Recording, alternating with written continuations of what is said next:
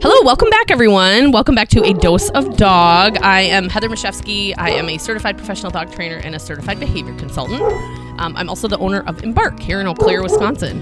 And today, we're going to talk about puppies. Um, we covered this subject, gosh, a while back in an earlier episode. Um, what we talked about was socialization during a pandemic. Um, and you know, after I recorded that, I thought a lot of the things that that came out of socializing puppies in a time where things were shut down and you couldn't really venture out to meet people or other dogs.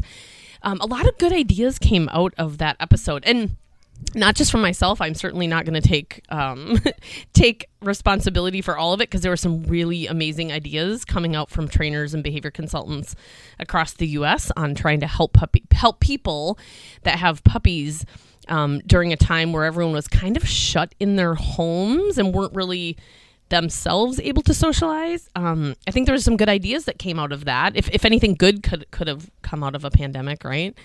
Um, so I think we're going to reiterate some of those and just kind of add to it. I think socialization is one of those topics that I think is a little confusing to people because there is a lot of information on what you should do and what you shouldn't do.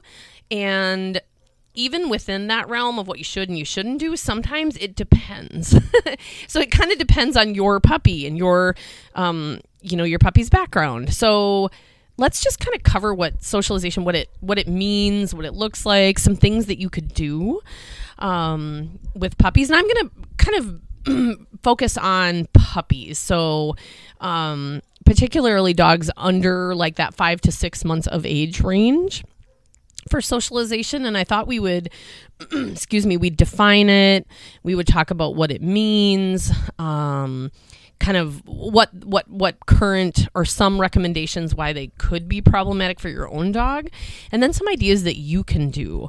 And i think sometimes we think that socializa- socialization means that you have to do all these grandeur trips and meetings with your puppy but it's really not as complicated as that. There's a lot of things that you can do um, just in your backyard, um, down the road in a field, um, things that you can do at home that will really have a positive impact on your dog kind of going forward. So, so socialization, you know, most people come to puppy classes because their dog they, they they know that their dog needs to be socialized like they have come to a group setting because the recommendation is typically that the puppy needs to be socialized. So, what does that mean? Because I think there's a lot of misconceptions in terms of socialization.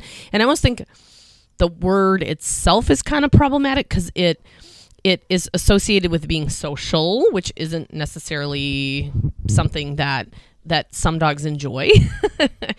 so let's talk. Let's kind of define the time frame. So all of you that have had me in class, you've heard me say that puppies are puppies until they're about five to six months of age. So, puppies are puppies from when they're born, of course, until that five to six months age, uh, five to six month month age range.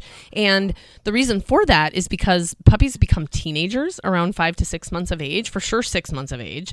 So what do we know about teenagers? We know that teenagers have strong opinions. we know that they have um, life experiences that maybe have shaped what their opinions are up to that point.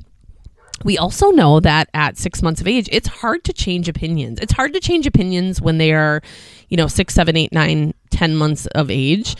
So that's a hard one. So we kind of have puppies prior to that. We have them kind of in this era of making positive associations with things in the world. And I really want you to think about socialization as preparing your dog for what their life is going to look like. So one of the things I have my puppy classes ta- think about in the first night of class is what are the expectations of this puppy? So if you think about what your life is going to look like the next, you know, 10, 12, 13, 14, 15 years, you hope, um, in your dog's life, what kind of places are they going to go? What kind of people are they going to meet? What kind of environments are they going to be in? Because that's how you really should structure kind of what socialization looks like.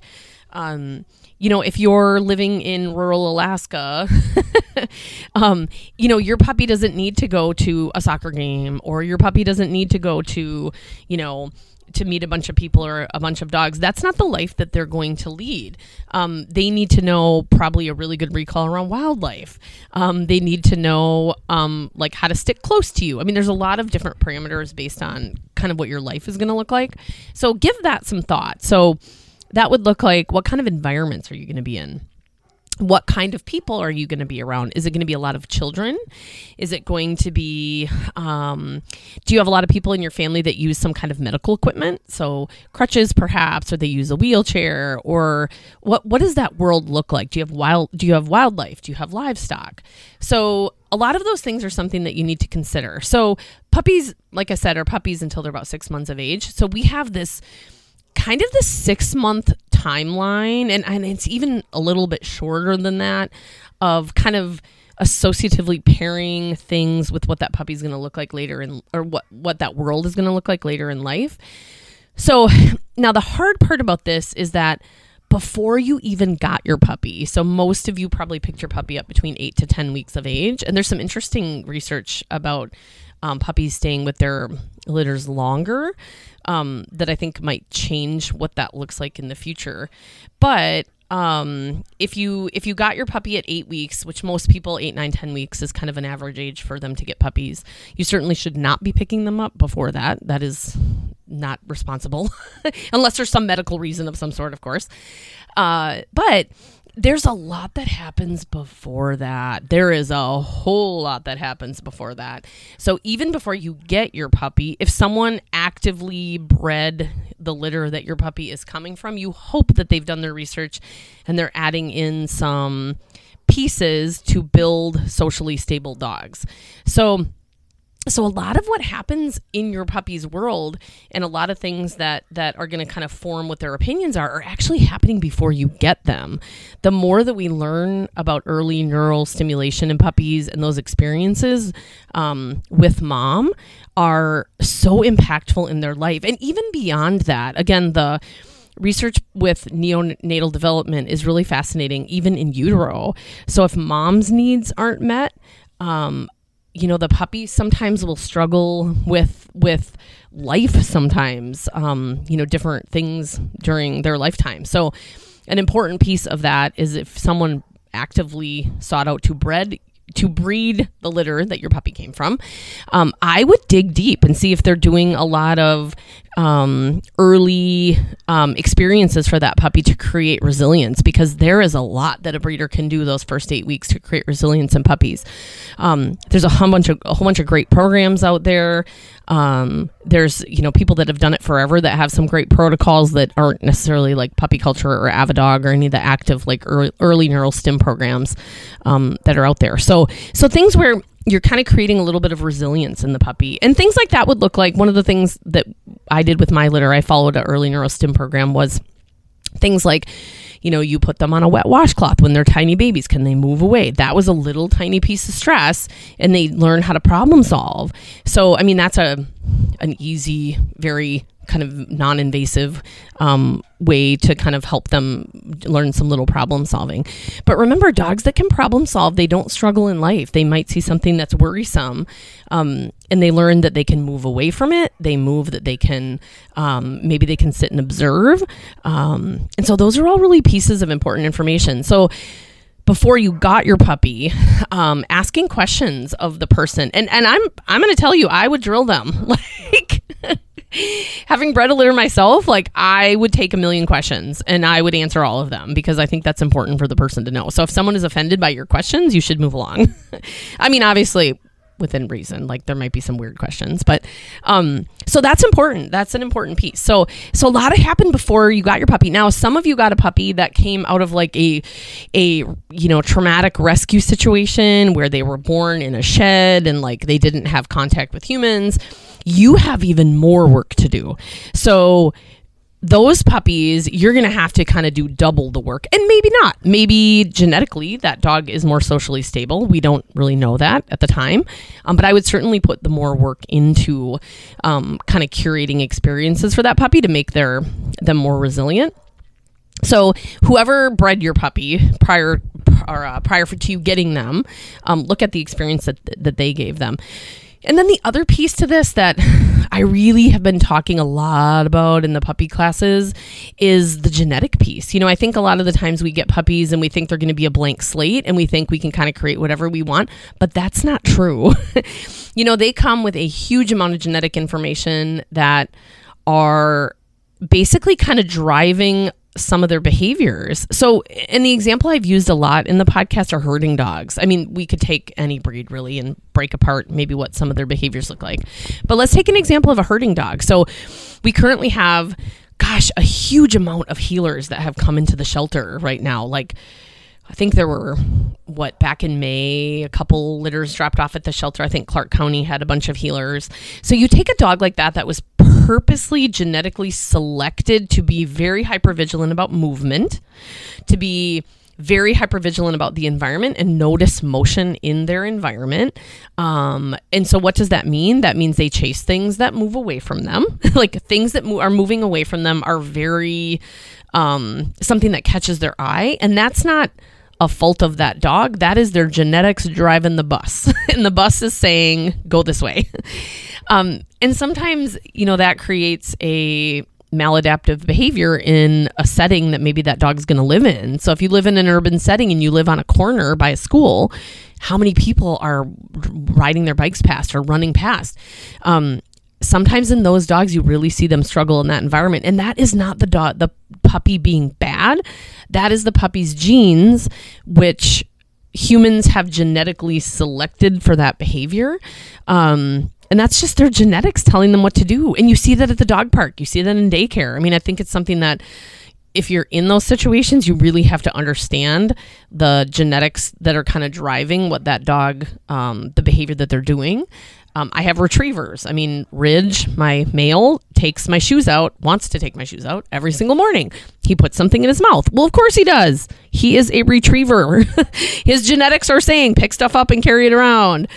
Um, and so I don't stop it. I just give him appropriate outlets for that behavior. So think about what your dog was bred for. And I know we talk about this a lot in puppy class, but think about what was your dog genetically selected to do. Um, and think about how some of those behaviors could pop up later in life. Um, and remember that because I think we get upset and we think our dogs are being bad, but oftentimes it is a genetically selected trait that that that we have we not we particular but our previous generations have selected that dog to do a job because that's why we had dogs in the beginning, right? They all did jobs for us.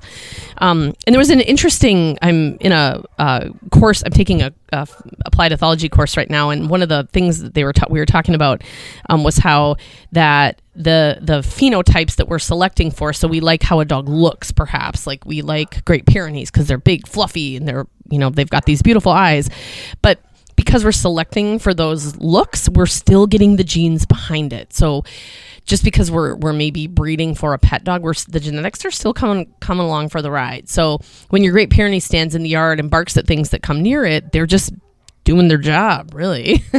so I think that's one thing to think about for socialization because a lot of us have an expectation that our dog is going to be like the neighborhood golden retriever. And I did a podcast on this called what is a normal dog? I think it was called. And I think a lot of us are like, our dog is going to be like the golden retriever that lives down the road. You know, they're super socially stable and they love kids and they don't chase cars and they can just be off leash all the time and they love everyone. But that's not normal. um, that is that dog. And I know a lot of us think we want our dogs to be that way, but that's not a that oftentimes is we can't compare our dogs to that because what a golden retriever was genetically selected for is very different than what a german shepherd was selected to do. I mean a german shepherd that had the personality of a golden retriever would not be very good at their job. Um, if they were like come into the house and we should lay on the couch together and snuggle and have snacks. Um, so think about that because i think that that is confusing to people like and and that's not to say you know there's always of course there's always a curve to behavior and there's going to be dogs that fall on either side. I i see a lot of golden retrievers for aggression and so a lot of people would be floored by that but that is just them being a normal dog. It's i mean normal for them. So um I think that we sometimes have an expectation that our dog is going to be like this dog, but again, we have that genetic selection that is kind of driving a lot of their behavior. So um, put that in the back of your head. And again, if you want to read an awesome book, and I know I've referenced this before, um, Kim Brophy's book Meet Your Dog uh, talks about some just amazing kind of how, how genetics are kind of driving the bus and how a lot of these behaviors become maladaptive when you put them in a setting, which is a setting they're not meant to work in, but they are working in a different capacity that is somewhat maladaptive in that in that in that environment. So um so listen to that. Listen to the the uh, is this a normal or is my dog normal? I think is what it's called. So so that's another piece we have to think about. So is think about what your dog was bred to do because I think that sometimes we we forget. You know, we get this cute hound and we forget that holy cow, what were hounds bred to do? They were bred to be really efficient at barking and really efficient at letting us know that something um, was there, and now they live in an apartment building, and that sometimes doesn't fare well with the person, and they get very upset saying holy cow, my hound is barking all the time. Well, we have genetically selected for that dog to be have a really big voice and be really good at using it. Um, and so think about those things when you when you adopt a dog because it's not that they're being bad or or anything. It's just that that's what their genetics are saying. So so given that, so then we know that there's a socialization period that kind of comes to an end once you get your puppy and then we kind of have a couple weeks, you know, 12 to 14 weeks old that we have some like a period where we can be more impressionable with them. And my definition of socialization once you get your puppy is to create social stability. Like that is what I like to tell people. So kind of try not to think about socialization because I think that implies they need to meet a whole bunch of people and be really good with them, which again, some of your dogs that were like guard breeds, they're not going to love everyone. And that's okay. Like, I don't go to Target and hug everyone. That would be weird. um, but I'm very socially stable in Target. so think about that. I think that's a piece that we forget. Um, so now you have your puppy, um, you know, and you have these several beginning weeks that that we can kind of craft some experiences for them. So what we really want out of socialization is we want to create a problem solver. Um, we want to create a dog that that can kind of look at a problem and be comfortable with it. We want to create a dog that is confident because dogs that are confident tend to not they they tend to look at a problem or something that potentially could be scary and they're able to kind of problem solve it. So how do we do that? Um, and of course I teach puppy classes, so of course I think puppy class is an amazing way. And and puppy class is an amazing way. A well-run puppy class is an amazing way to do some socialization. But honestly, that's only an hour a week for, you know, 7 to 8 weeks. So it's not like that is a giant time frame in that puppy's life. So what we do in puppy classes, we kind of give them opportunities to problem solve and to use their bodies so they kind of figure it out. Um, but you can easily do that at home. So during this time frame, when you get the puppy, um, there's some old advice that used to kind of circle around out there, which I actually never really gave this advice because I thought it was odd. Um, but there's some old advice that says, you know, meet 100 people in 100 days. You know what? If you have a German Shepherd or you have like more of a guard type breed, they don't really care. maybe you have a golden, maybe you have a Cavalier King Charles. Like, okay, they might like it. Um, just because they're meeting people doesn't mean that that's what their world's going to look like. I don't know about you guys, but I don't have a lot of people that come to my house. and so so my dogs love people, but I don't you know, as puppies, they didn't meet a hundred people. Um, I gave them experiences for them to build confidence.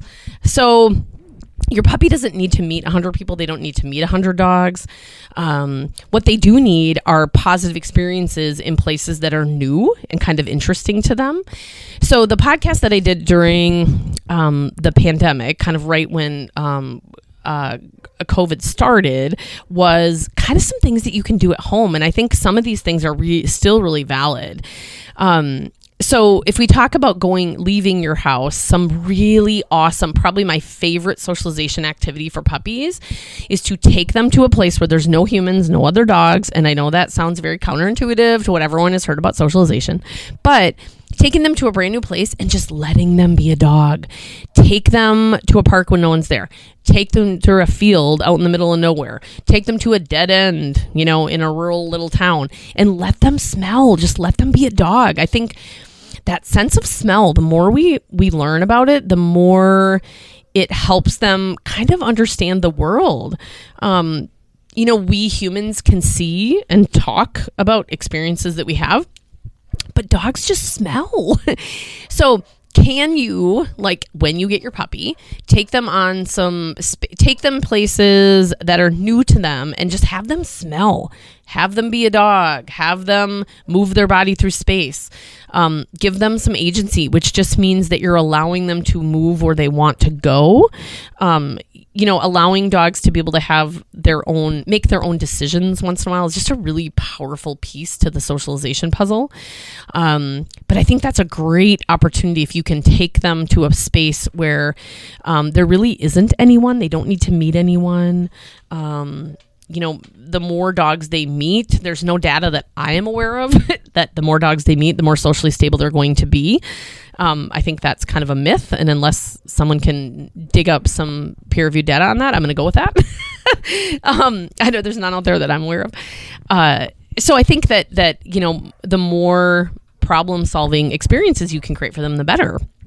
Um, you know, when you force dogs to meet one another, um, that just creates anxiety. I mean, you think of a friend that you have that really doesn't enjoy big social gatherings and you force them to go to a party. I'm going to guarantee they're not really going to dig it and they're not going to have fun.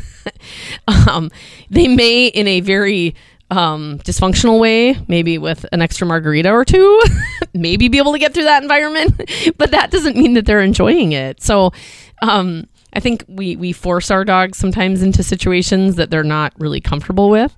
Um, if you if you do have puppies that are appropriate to play with your puppies, that is a great way to do it. But I would monitor like their play and their interactions.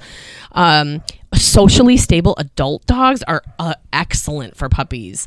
Um, now the problem with that is socially stable adults, which sometimes is hard to find. But um, finding adult dogs that are very savvy with puppies.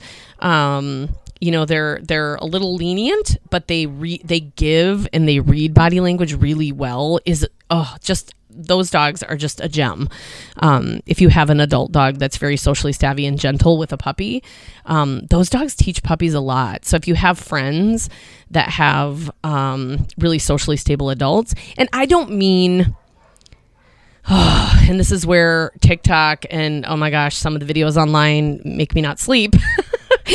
um, but I don't mean an adult dog that just constantly tells a puppy off. I hear a lot of advice where the people are like, "Well, you just let him work it out, and you just let that let the adult tell the puppy off." There is no reason you need to put an adult dog in that situation. Like that is just not fair to them. That that dog has to continuously be defensive. Um, I saw a video once of a younger dog in a daycare setting humping an older dog that clearly had some orthopedic issues with its hips and they said this is how you do it. You let the older dog tell that tell the puppy off. That is utterly unfair to that older dog to have to be defensive in a situation that they don't want to be in. Um, and that just breaks my heart. Uh, not only because the dog clearly has some like strength issues in its rear end as an adult um, but that's not fair to that dog. To, i mean that's why we have humans that have opposable thumbs that can think where they can interrupt that and redirect that. So um, so I, am not a fan of, of the let them work it out because I think one of the parties is clearly not having a good time um, in that situation. So uh, an adult dog that will slowly read body language and give really good cues before that, and then if you need to interrupt, you can certainly interrupt that interaction. Um, but puppies that that if you have puppies that your puppy can play with that are appropriate, um, in our puppy classes we usually divide the play groups into three. So we'll do bold, medium, and small. Um, and bold isn't always just big dogs. the terriers end up in that cla- in that a lot of the times. Um, and then we're there to inter- interrupt and redirect and um, kind of manage their play so that they learn it because some dogs need to learn to play. Um, like I know here at daycare we have to teach a lot of dogs how to self interrupt because they just don't. Um, you know, they often just don't know how to do that, and so um, so if you have social opportunities that are mindfully curated, um, that's good. And then remember, I've talked about this in the previous podcast, but remember that that that oftentimes oftentimes around sexual maturity their preferences change. So i think we get upset about that that our puppy was fabulous with other dogs as a puppy but then as an adult they're not really interested. And that's that's normal. That's a very normal developmental change that dogs go through. So finding finding people that your puppy can interact with um, are good. And kids. Now i think again there is a myth that that if you have a puppy, you should have people like hand them food. But some dogs, that's putting a lot of social pressure on a dog to come up and, and take food, maybe from a kid that they're really worried about. And we're not changing that emotional response to that kid in that in that um, example. We're simply just like pairing um, where we're making that dog come up close to that kid. So I would just have kids at a distance, throw them chicken. Um, if the puppy wants to interact, they can. Um, and I think on the podcast before, I've talked about the three second rule where the kid can pet the dog, the dog moves away. And if the dog doesn't want to come back, the dog doesn't want to come back. They're not really interested. And again, I don't hug strangers in Target. So sometimes they just don't want to interact. And I think we have to be respectful of that. I think we force dogs again into situations. Um, and then there's so much at home. So kind of going back to that, you know, during the pandemic, what are some things that we did? Holy cow, smells. Remember, you guys, dogs live their whole lives like with their little noses. So, can you bring things to your yard to them to smell? Can you have, you know, sometimes in our puppy class, I'll bring in the the blanket my barn cat lays on. I'll bring in hay from the barn. I'll bring in, you know, dirt from where the striped ground squirrels live. Um, can you bring in different herbs, herbs that are safe for dogs, of course? Hide them in a box in your house. Um, you know, you don't have to take them out to some you know, giant place, especially 40 below wind chills in the wintertime here in Wisconsin, um, you can do stuff in your house, different kinds of perfumes, different kinds of essential oils that are safe around dogs, of course. Um, can you put some of that out in your backyard? Can you dress up in your house? So these are really easy things to do that actually kids have a good time with. Um, can you wear your, you know, um, snow pants in the middle of the summer and walk around the kitchen? They make kind of weird noises. Um, can you wear a sombrero? Can you wear a cowboy hat when you're giving them food? Um, can we can we have big stuffed animals like be in the middle of the living room one day um, and give them opportunities to kind of figure things out. You know, if you place a giant unicorn that you won at the fair last year in the middle of your living room one morning when the puppy wakes up, they're going to be like, whoa, that's different because dogs are super visual and it probably smells like it's been in the basement for 20 years. So, there's an interesting opportunity for them to problem solve and they're in a safe environment so they're not you know there's no risk of being injured um, so can you can you expose them to those kinds of things at the house um, and pe- again people dressing up like that's an easy way dogs tend to perceive things as a shape so when they see someone walk into your house wearing like a snowball snowmobile suit and a sombrero which I might question what they were doing in my house, but um, can you can the puppy be exposed to things like that that might be kind of odd for them? Um, you know, can you put stuff in have them hide stuff in boxes? Um, you know, the reason the enrichment world has kind of exploded is because it just allows dogs to problem solve, which is quite fabulous. So think about some things you can do at the house. Um, and I encourage you to go back to the raising a puppy in a pandemic episode, just because there's there's some really good information in there that that I guess it was my fault I didn't think of earlier. um, it took you know a an international pandemic to um, come up with some good socialization things in the house, but hopefully those are some things to talk about with socialization. Getting your puppy out, I think, in natural spaces, putting them on a long line, letting them move around and smell is one of those amazing experiences to build that prefrontal cortex where puppies are thinking that really important part of their brain where they're going to make rational logical decisions um, doing some things in the house where you're just allowing them to get up and smell things you know here in eau claire we have the sculpture tour i find that those are really fascinating for puppies to go around in um, and then doing some things in your house i mean my gosh we have enough days here in Wisconsin, at least, that we're kind of trapped in the house. And there's a lot that you can do in the house, um, having them experience things. So, hopefully, those things will help you um, if you have a new puppy in socialization. And of course, we would love to see you in the Puppy Einstein class here.